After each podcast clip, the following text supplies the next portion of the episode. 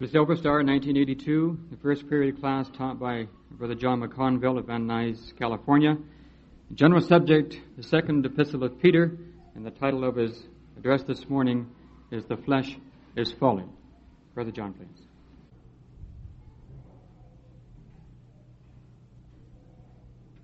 This is not a very pleasant duty this morning. Flesh's folly is never pleasant to talk about. One would like to just skip it. One would just like to read the first chapter and skip right over to the third chapter. But if our beloved Peter saw fit to write it, if because he had concern for our welfare, if our Lord has instructed him in this manner, if Jesus Christ has laid down these things that talk about us, dare we not listen to what is being said? Dare we not take them into our own heart no matter what they do to us? For we talked yesterday of but. And he shows us the damnable, destructive, pernicious ways of mankind. And he gives us those two examples of the past that ended or consummated in the destruction of thousands and thousands of people. And just the few are delivered. We come down in the second chapter then of Second Peter. And we finished up about verses 8 and 9. Knowing that the Lord knoweth how to deliver the godly out of temptations and to reserve the unjust unto the day of judgment to be punished. And he starts in giving us a little hope, and yet nevertheless not cushioning any of the blows that fall upon the nature of man and his inclinations, his desires, his wants. He doesn't hesitate to tell us who we are. In Psalm 34, however, one is almost tempted to linger here forever. Because as bad as things get, as low as we seem to fall, we have these kind of beautiful things that are held out in the scriptures for our benefit. And I'm almost tempted to go through this verse by verse because it's, it's the things I want to know about. It's the things I really want to dwell upon. But I have to settle for verses 17 through 19. The righteous cried, and the Lord heareth and he delivereth them out of all their troubles.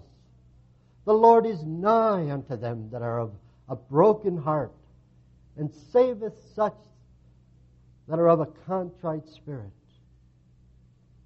What beautiful thoughts those are. What a marvelous thing it is to believe in our God and accept this word as absolutely true, something that can be relied upon, something that we can stake our life on. And the Lord is nigh unto us if we have this broken and contrite heart, if we have the spirit that is willing to bow down and accept whatever our God would have laid upon us. And He does, you know, expect a great deal to be laid upon us. He does. For the next verse says, Many are the afflictions of the righteous. That doesn't sound right somehow, does it? We always want the good guy to have all the good things. And the bad guy always to get the bad things. But that's not the way this world works. Many are the afflictions of the righteous. So I can't give you the comfort that the churches can give because the scriptures don't hold that out. Man is born for trial and tribulation. God doesn't want it that way, but God knows that it is a requirement for flesh so that it will be broken, so that it will be bowed down at the feet of their Lord and Master. Because when one recognizes that he can't stand under his own strength and under his own power, when one comes to the realization that he doesn't have what it takes to cope with sin, when one realizes that this is not our dominion, that we're in a foreign land, strangers and pilgrims, then one recognizes that the only place he can turn is to the Lord. And it says here in that 19th verse, but the Lord delivereth him out of all of them. All of the many afflictions that are laid upon us. You know, but it's true that many of the afflictions, many of the afflictions are self induced. And we don't have to look at other flesh to see the problems and, and who is laying them on us. No, we do it ourselves. We bring all these things upon us and then we say, Why does this happen to me? It's because we're made out of this thing of the dust that is prone to sin. And we provoke people, we stir them up, and then things come back upon our own heads and we wonder why. But the Lord encampeth around those that love Him, that fear Him, that think of Him as their only salvation. And that's the glory that we hold as we now consider what Peter talks about in relation to that flesh. Back in 2 Peter in the second chapter, in that, that 10th verse, there's a judgment day coming, but chiefly in them that walk after the flesh, in the lust of uncleanness, and despise government Presumptuous are they, self willed. They're not afraid to speak evil of dignities. Walk after the flesh. You know, the corresponding verse in Jude just tells us about that. Well, there's several verses. You might look at the 11th verse first. It's corresponding with what Peter is saying. Woe unto them for they have gone in the way of Cain, and ran greedily after the error of Balaam for reward, and perished in the gainsaying of Korah. Three men brought out of the sure word of prophecy that is left for our benefit. And those three correspond to these three right here. They walk after the flesh, the lust of the flesh, the lust of uncleanness. They despise governments. Presumptuous are they. The lust of the eye and the pride of life. That's what it is. Speaking evil of dignities. And that's what these three represent in the 11th verse. The lust of the flesh, the lust of the eye, and the pride of life. Cain, Balaam, and Korah. Cain wanted everything for nothing. Balaam wanted everything for nothing. Korah, the same thing. You don't get everything for nothing. You have to pay a price for things. God is willing to give you everything, but you've got to pay with your life. It isn't worth it. I mean, it is, your life is not worth getting what God offers, but you nonetheless have to pay for that. And so we strive to give and give and give of ourselves. Cain you could see the blessing of God laid upon his brother who was of a broken and contrite heart, brought the sin offering, representing that his, his life was broken, that it was poured out for his Lord to do his will. Denying the lust of the flesh, and Cain got angry. And the seed of the woman was struck down by the seed of the serpent just as it happened to our Lord, just as it happens to us, just as the many afflictions are laid upon us, if we uphold righteousness. Because this dispensation cannot stand righteousness. It has no, no companionship with it, no feeling for it. It doesn't understand what's going on. And Cain killed and was killed. And Abel gave his life and Abel receives his life. And he's the first one mentioned in, Hebrews chapter 11. Lust of the flesh does it every time. Or the lust of the eye running greedily after the heir of Balaam for reward. You know, we know. We know that the things of this life are not something that we have to crave after. We know that we shouldn't be seeking them, that we should be seeking first the kingdom of God, and that all these things will be added unto them. We know that. We read it and we, we dwell upon it, we talk about it, but we rise up early in the morning and say, Let's go. We don't wait for the direction of God. We want the reward that's at the other end. So did Balaam.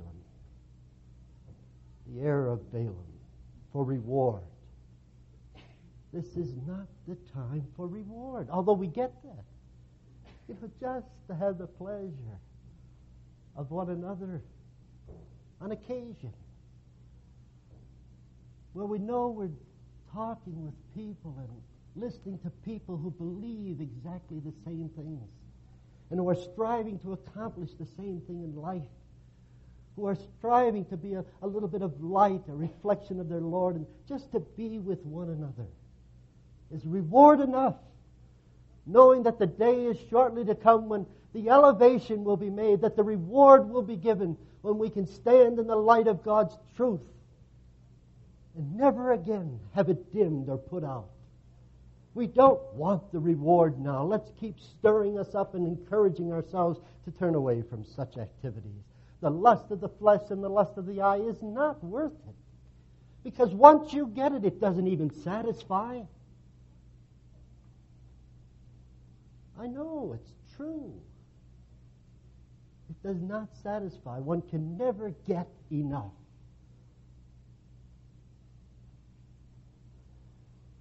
And perish in the gainsaying of Korah.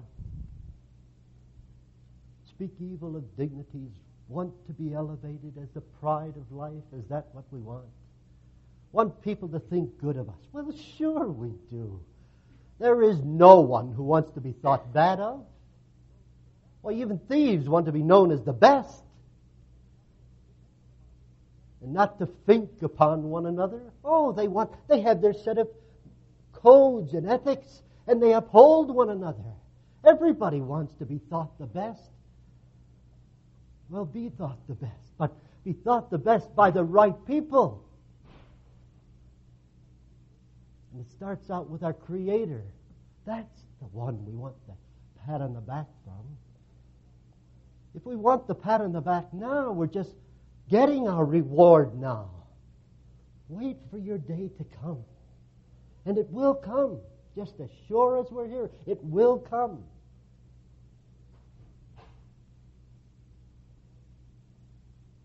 Korah wanted it now.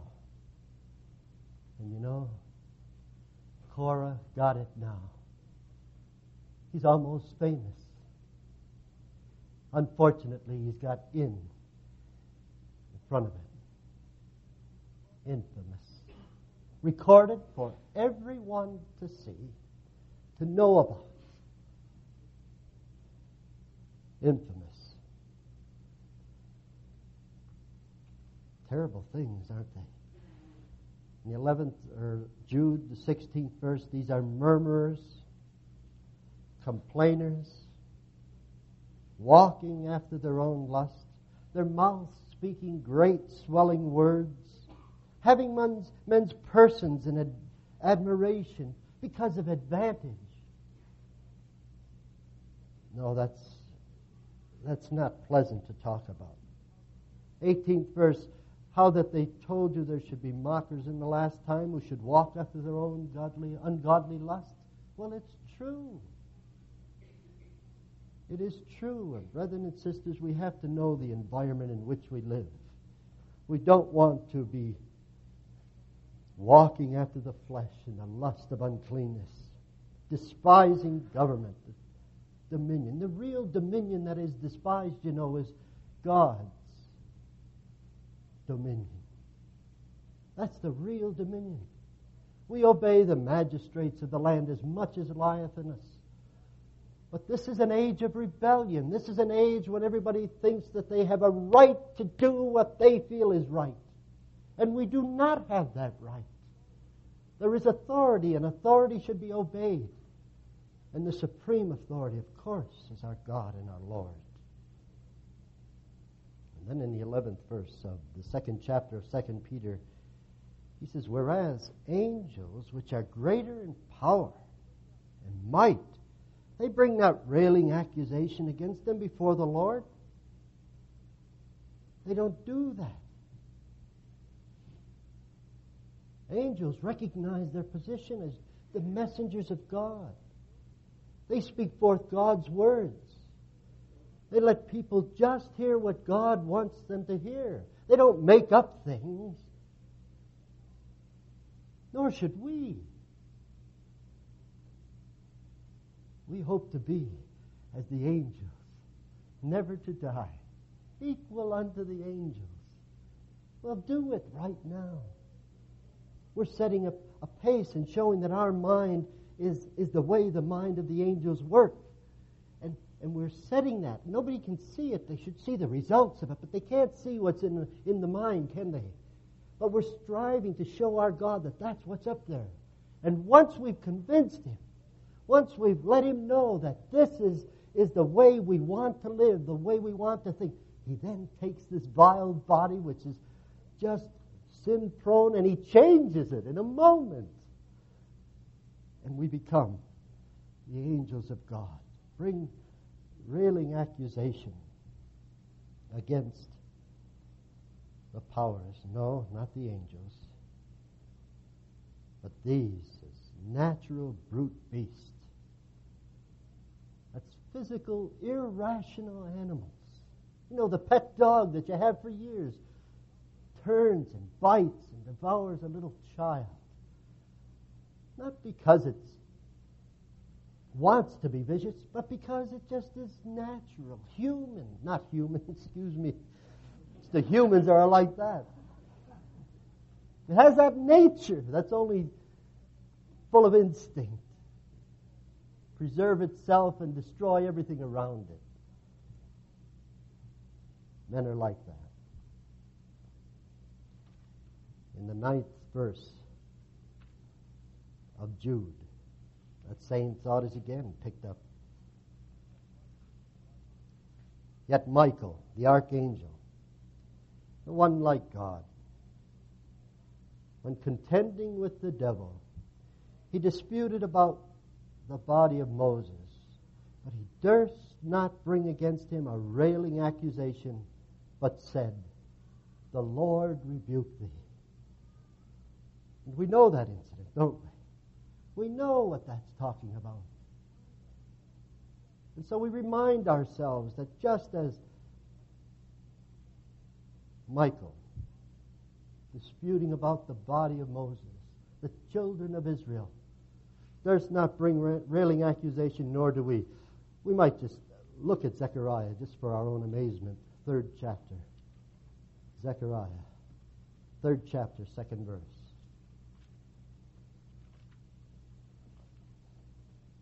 Now we might look at the first. Zechariah, third chapter, first verse. And he showed me Joshua, the high priest, standing before the angel of the Lord, and Satan standing at his right hand to resist him. There's this conflict that's always going on when you're in the dominion of sin. That conflict is always going on. And of course, we know that this is talking about Jesus Christ. It's, it's a type, it's a parable, it's a symbol, it's, it's that which is pointing forward to Jesus as we get down to the eighth verse and we see, I will bring forth my servant, the branch, Joshua, Jesus. But it's at that time when the children of Israel are brought back to the land that they might reestablish that pseudo kingdom that would be there when Jesus Christ came back into the land. And here it stands. And the Lord said unto Satan, that was the angel in conflict with the angel. Michael, one like God, said unto Satan, The Lord rebuke thee, O Satan. Even the Lord that hath chosen Jerusalem rebuke thee. Is not this a brand plucked out of the fire? And Jerusalem was about to be rebuilt, the land was to be taken over again. And there was that terrible resistance. Oh, we know it. It's in Ezra, the fourth chapter. It's that time when they were trying to build again the things that were once established. Ezra chapter 4.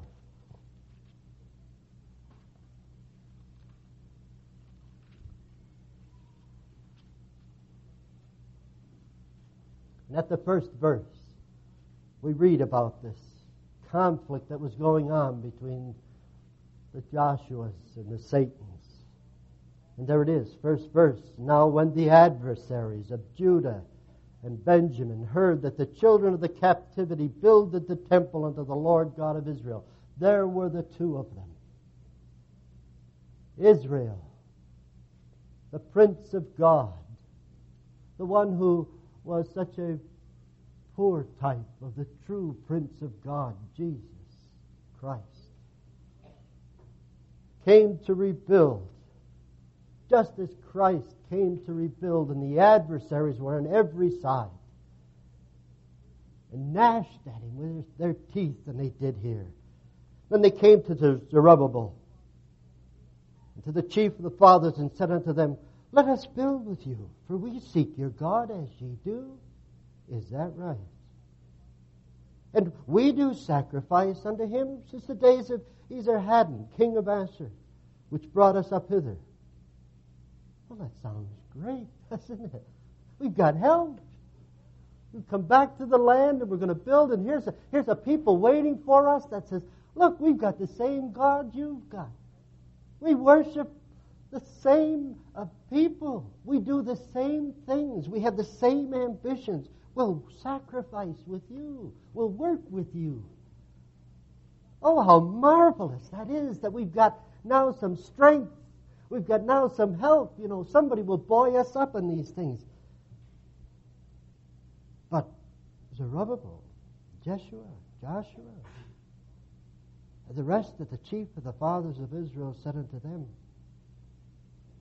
Ye have nothing to do with us to build a house unto our God? What a terrible thing to say. When just out of the goodness of their heart they were coming. You know, we worship God. We sacrifice. We ourselves together will build unto the Lord God of Israel as King Cyrus, the king of Persia, hath commanded us. Why, how merciless how full of, of despisement they had for these people. That's terrible. They didn't have any love. They didn't have any mercy of any kind. Because the God, the God that they said they worshiped was not the same God. Just because today people claim they are Christians doesn't mean they worship Christ. Just because they have service on Sunday morning, just like we do, doesn't mean that that service is unto the Lord. Just because they establish houses of welfare for people and are sending out missionaries to feed them with, with a loaf of bread doesn't make them righteous in the sight of God. And there is no way, brethren and sisters, that we today worship Jesus as God. We do not worship the same God. Flesh is out to make its own way in life. It'll sacrifice and it'll give up a great deal. It has a cause and it will work for that cause. And we can learn a lesson from that cause.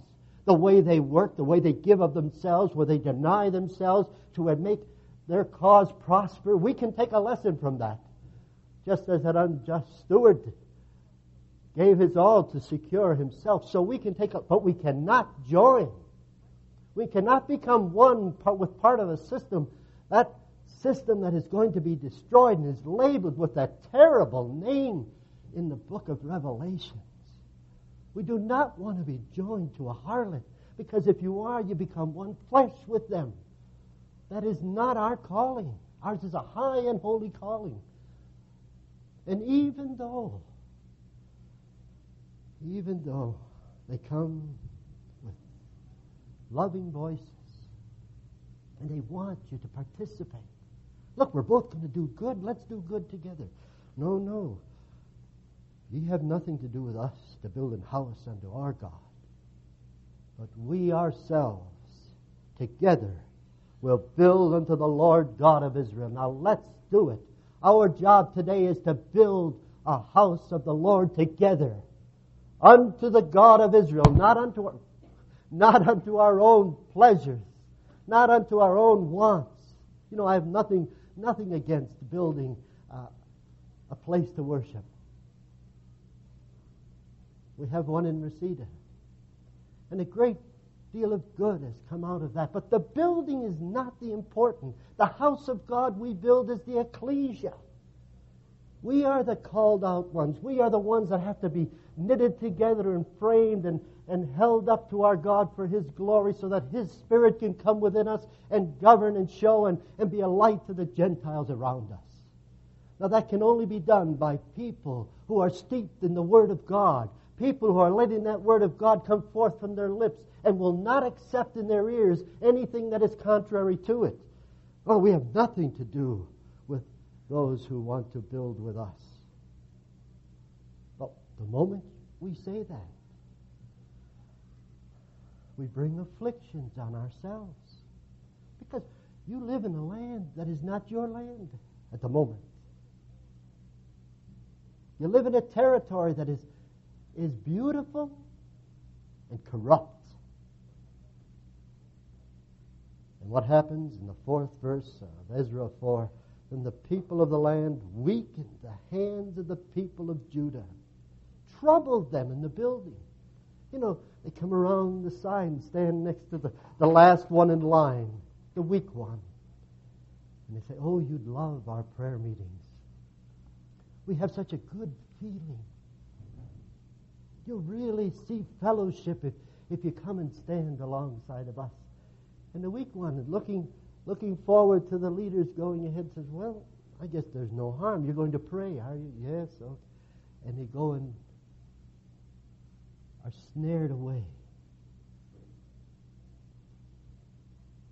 The hands of the people are weakened. Or they say, Well, you should never be downgrading people. Well, that's right.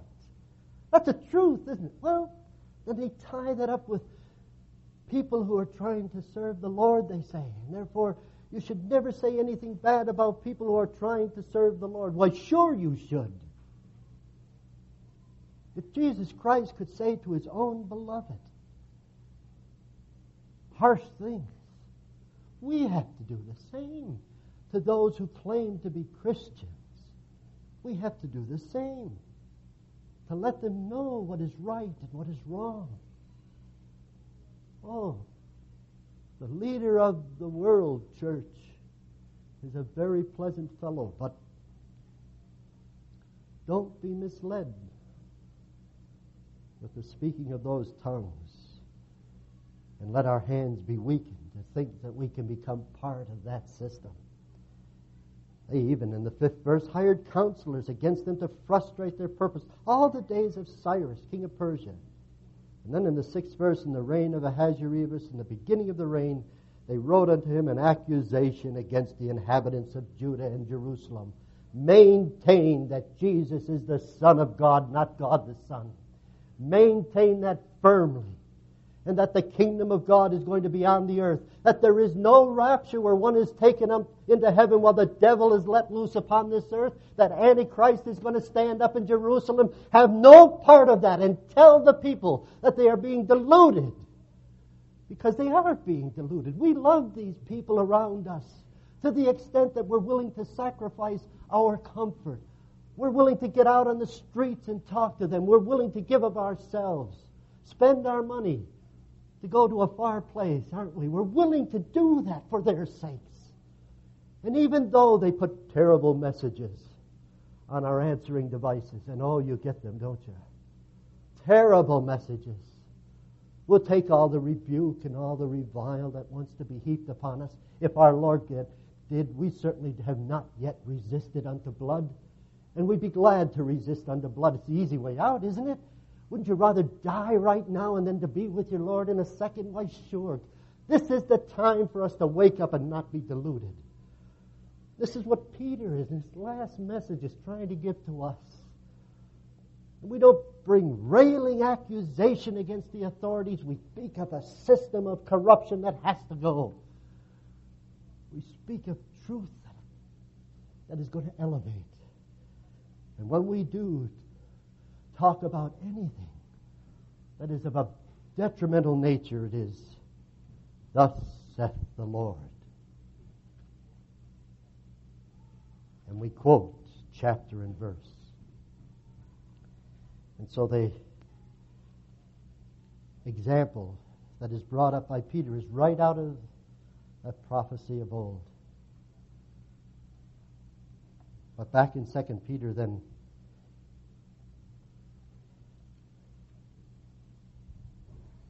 in that 13th verse,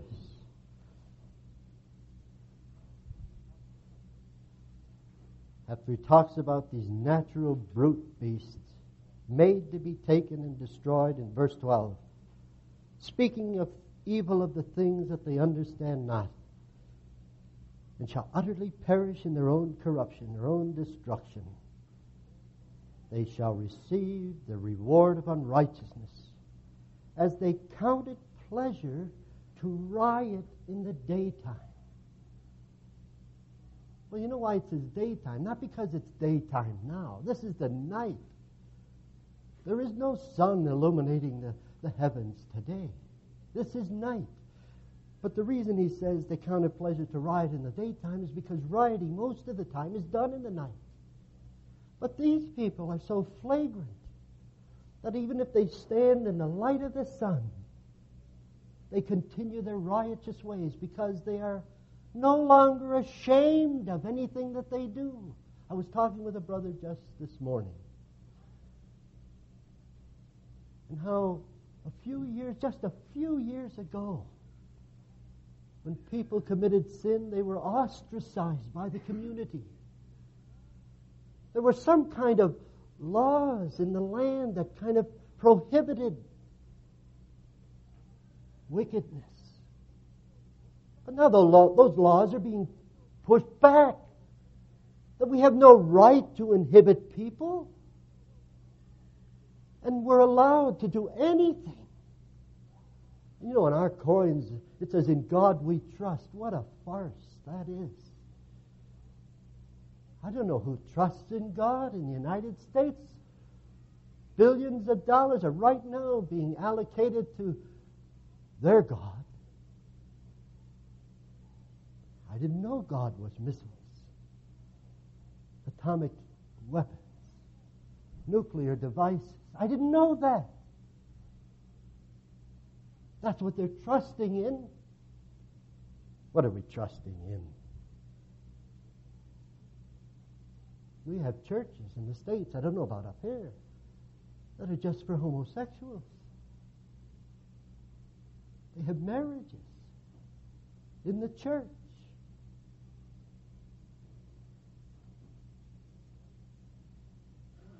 Should we be joined to that who count it pleasure to riot in the daytime? It's a sensualness. That's what that pleasure is a sensualness, a delight that they take in in all their senses. Luke, the eighth chapter, at verse 14.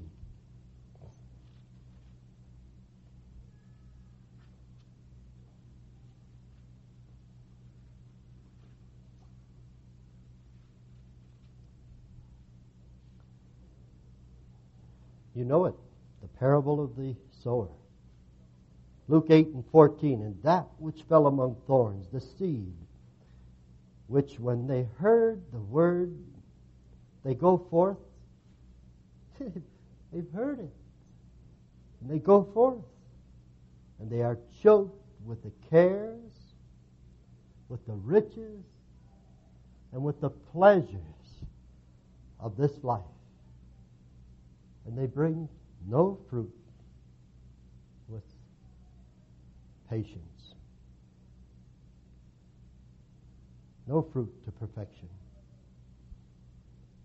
That's the state of the world today. Titus chapter 3.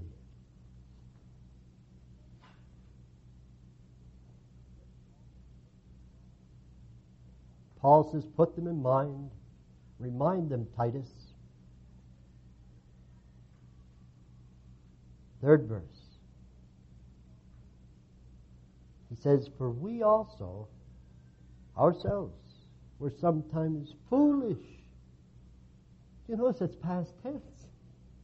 We were foolish. We shouldn't be foolish anymore.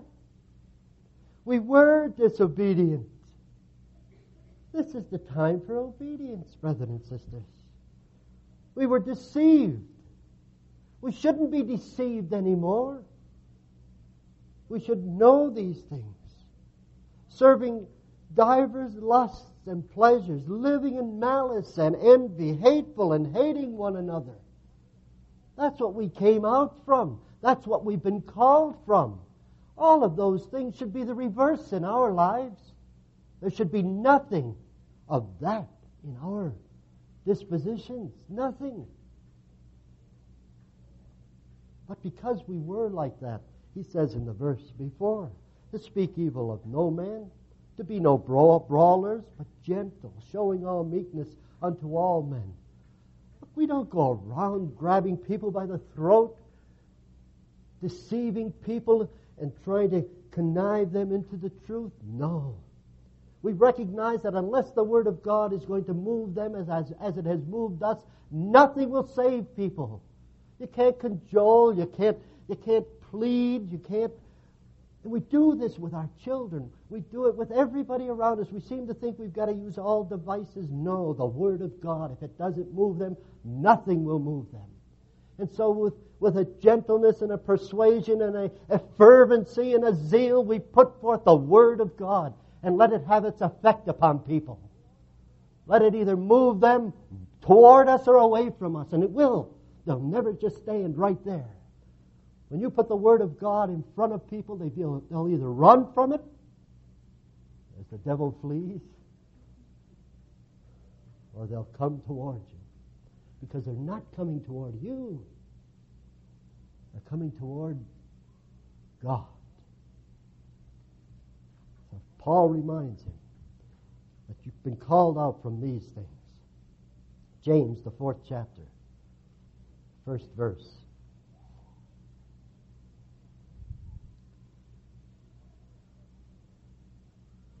Fourth chapter, verse first. From whence come wars, disputes, and fightings or brawlings among you? James is writing to the brethren. Did you know that? Yeah, James is writing to the brethren. Now he says, whence come these wars and fightings, these disputes, these, these brawlings among you? Come they not hence even of your own lust? That which we left behind when we stepped into Jesus Christ. It's of your own lust that war in your members. Your lust and you have not, you kill, you desire to have and cannot obtain, you fight and war and such, you have not because you ask not.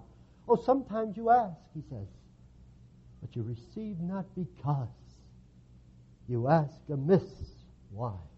That you may consume it upon your lusts.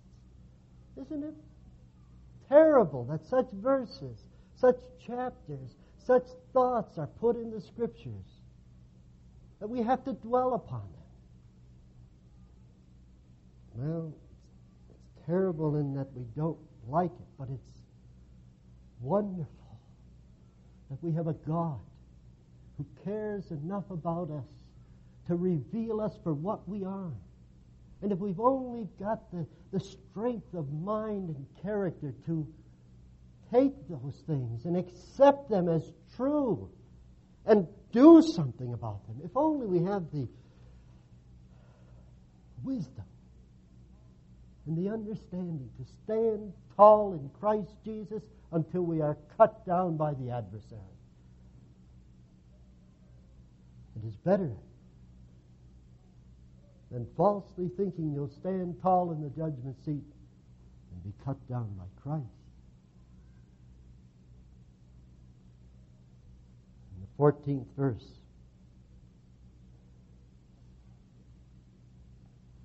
Of the second chapter of Second Peter.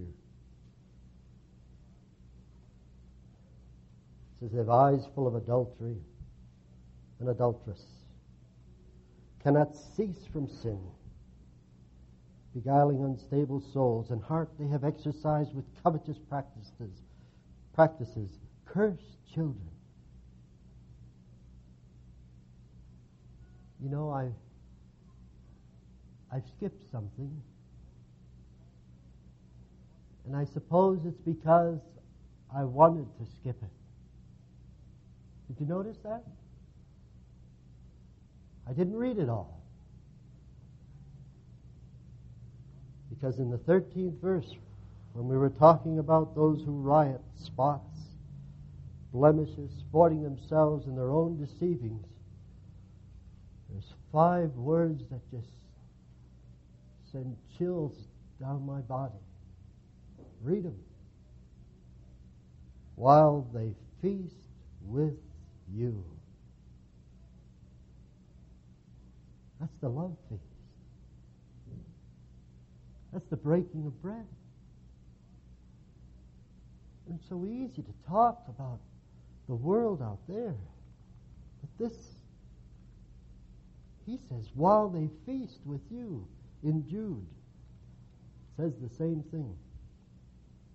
Jude 12.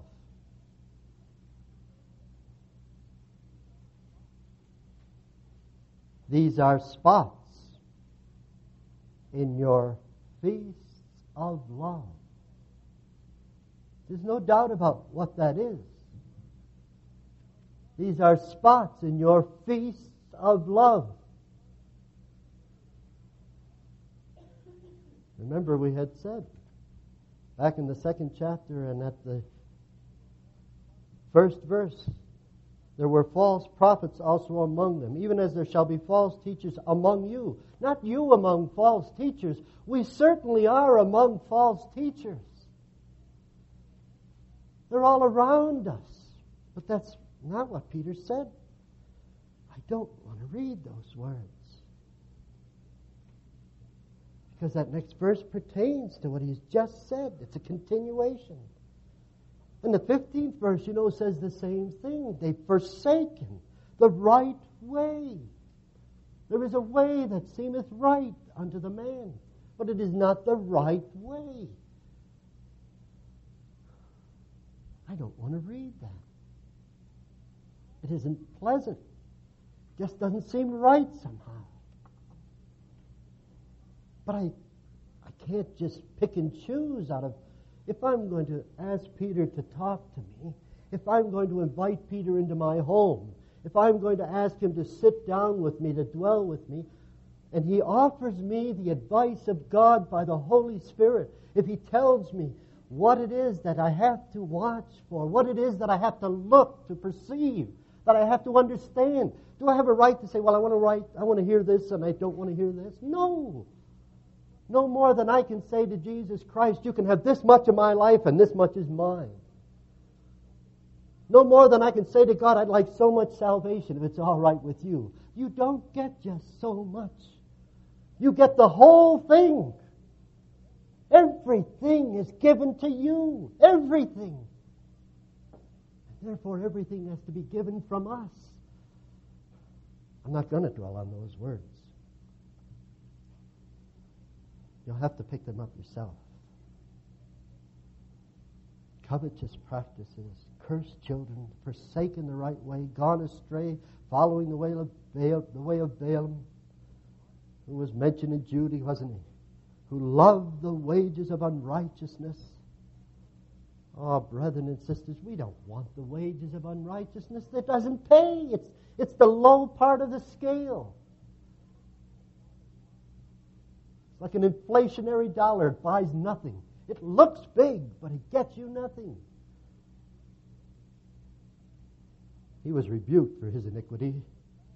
The dumb ass speaking with man's voice forbade the madness of the prophet. You remember the story? He was going to go regardless. He wanted the wages, and the dumb ass spoke to him. Why have you beaten me? You know, we've got dumb animals, animal nature peoples who are crying out against the morality and the sin that's in the world. They have a tremendous message. They are talking about fornication and adultery and, and immorality of all kinds. They are speaking out against it. It's called, what is it, the, the moral majority or something? A moral majority. They're speaking out with every fiber in them to try and tell people. But their, their message, although it is, has a moral quality to it, it is of no value for these people. Now, if these kind of false prophets are not ashamed and not afraid to speak out against these things in their own, should we be ashamed? No. Pick up the gauntlet. Don't be afraid to call sin sin. Show people the way they should go and how they should walk therein. Live a life that is dedicated to pure immorality or pure morality because immortality is based upon it. If these mad dogs are unnatural, decrepit, sinful, godless, pious people are willing to stand up and be counted, should not we, who have everything, the called, the elect, who have offered everything to them, the dumbass speaks with man's voice. And are we just dumb? says these are wells without water. It's a source of supply of life. And the people come to us and they ask for advice, and we say, Well, I'm not sure. You'll have to make up your own mind on that. You mean to tell me that God has left us with no information on how to live? And that we can't give strong, virile advice to our young people or to one another? That we can't counsel each other in the way of the Lord? The Word is just full of things. Full of things. There is no situation or problem that's ever faces us that's too difficult, is it? My favorite verse, 1 Corinthians 10 and 13, and brethren and sisters, hammer that home and home in your heart because that verse will keep you from all kinds of things. Will never give you an excuse.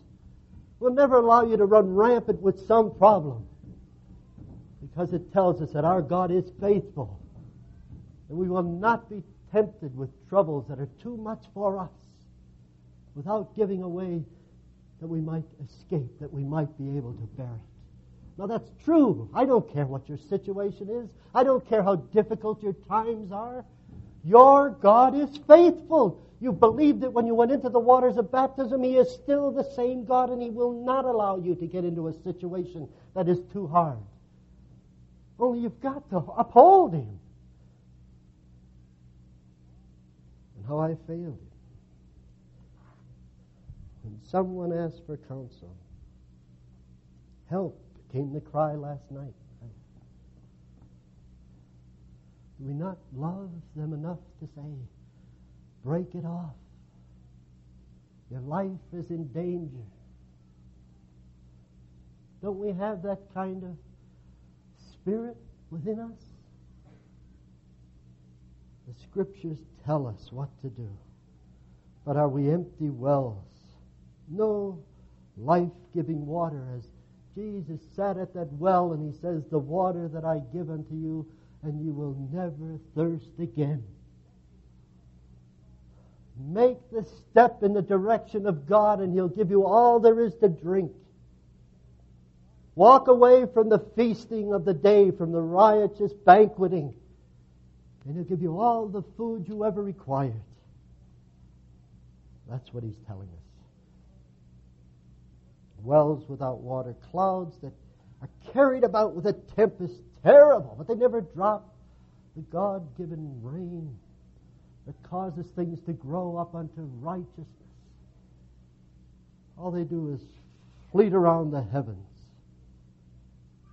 to whom is reserved a mist of darkness forever for the age. And the darkness, the veil that is over the face of people now, keeping them from seeing the light, will blind them forever. so that the blind leading the blind shall both fall into the ditch of perdition and cease to be blind. Are we blind also? Said the Pharisee. No, now you say you see. Do we, brothers and sisters? Do we say we see? Therefore, our sin remaineth for judgment. Unless,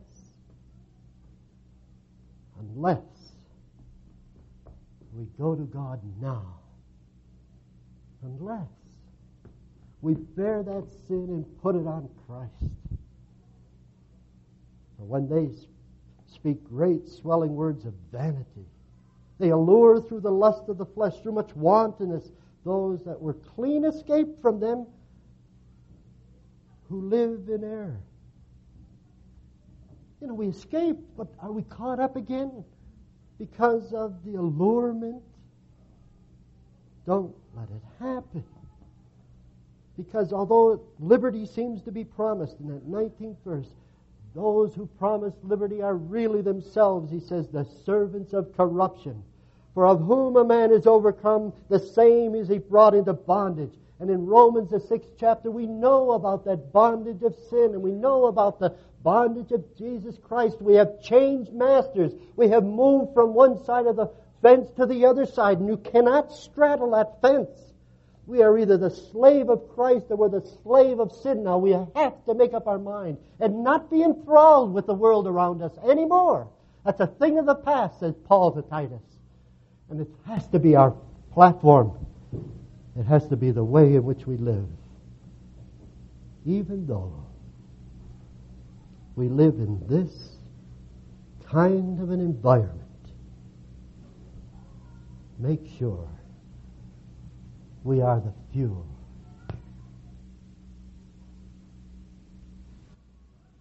Who follow not flesh